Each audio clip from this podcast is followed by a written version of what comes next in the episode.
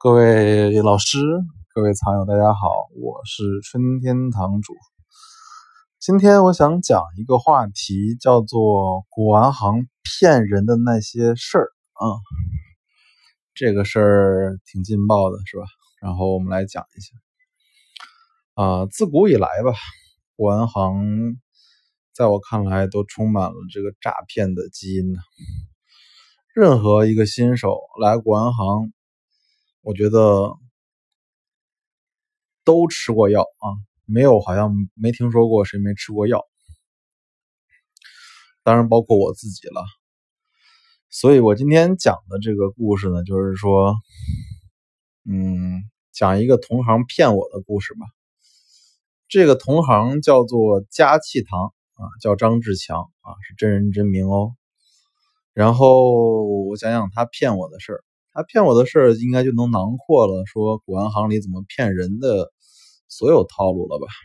嗯，好像是二零一七年吧，啊，我们俩认识，我跟张志强认识，当时他就挺有点名气吧，在这个小圈子里玩这个小官窑的，然后据说还行啊，眼力不错，然后我就跟他认识了，当时我好像。还没有这么强的眼力吧，应该是，嗯，然后他就骗了我大概有三次，我把这三次吧，然后再加上一个朋友被他骗的故事分享给大家，大家学习一下这个张志强怎么骗人的故事，听完当一乐就好了。一七年的春拍啊，他帮我代拍，在大义拍卖上买一只道光四季的黄碗。这只黄碗呢，其实我因为不在现场嘛，然后我就在深圳，他在北京大义帮我拍的照片，然后回来跟我说说，哎，这东西挺好，全品。我说那行吧，那就拍呗。最后好像是五点三万落锤吧，然后我寄回家，我一看，碎粘，然后我就问他。我说：“哎呀，你这个什么情况啊？你说这全品，结果是碎粘，不敢吭声了，不敢吭声了。”我说：“那行吧，那行吧，那因为人家这钱都已经付了，人家也不回你微信，那怎么办？是吧？啊，那就算了。第二次，第二次，第一个事是他骗我的第一个事啊。第二次是同时啊，当然保利春拍嘛。”然后他买一只道光无双谱的大碗，应该落锤是六千九，好像是六千九。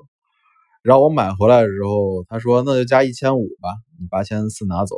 我说行，因为他的眼光，我想应该买这种东西应该不会犯错嘛。而这东西如果市场价卖的话，可能有一个一万二三吧，大概能挣个三四千啊。这时候我觉得还是有利润空间的。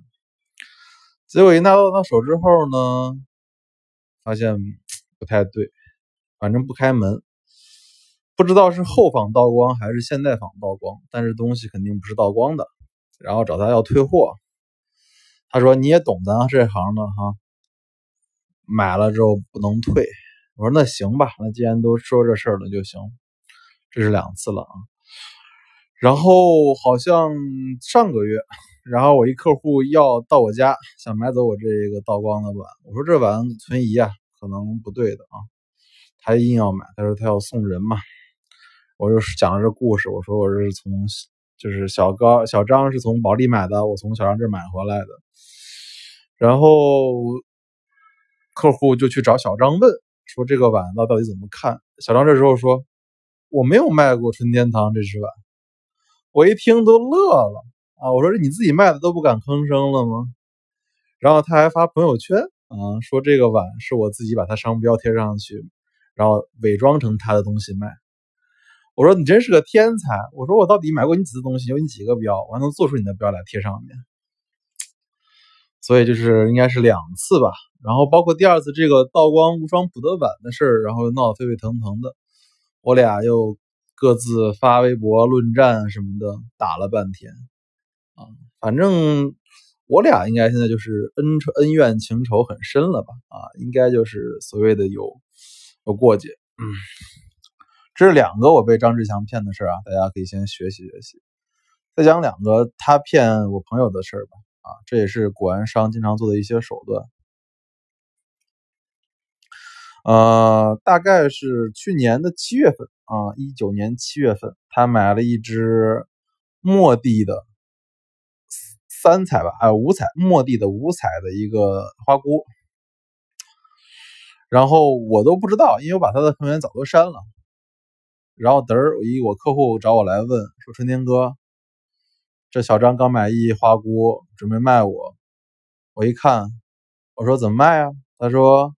小张说：“这是康熙的，要卖我十二点五万一个花菇，末地五彩。”我说：“我告诉你，这是光绪的，人民币值两万块钱。”啊，大家学到这个这个知识点了吗？就古玩商经常会把，比如说民国当乾隆卖给你，光绪当康熙卖给你，这就是张志强这人经常干的事儿啊。所以我说你就别买了吧。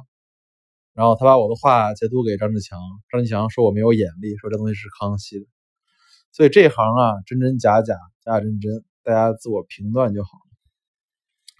再讲个第四个吧，也是张志强骗我另外一客户广州老朱的故事。广州老朱这个人其实是一个挺不错的人，呃，喜欢买官窑。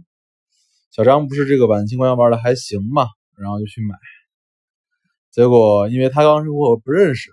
小张说：“这一对儿是上海梦公司库出的，一对小碟子，这是光绪官窑，花了多少？两万七千五，好像是买回来，然后这东西就放这儿了。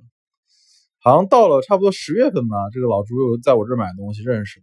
他说：‘我给你看个东西吧。’我说：‘啥？’他说：‘在佳吉堂买了一对碟子，官窑的。’我一看，我说：‘这个不就是民国的吗？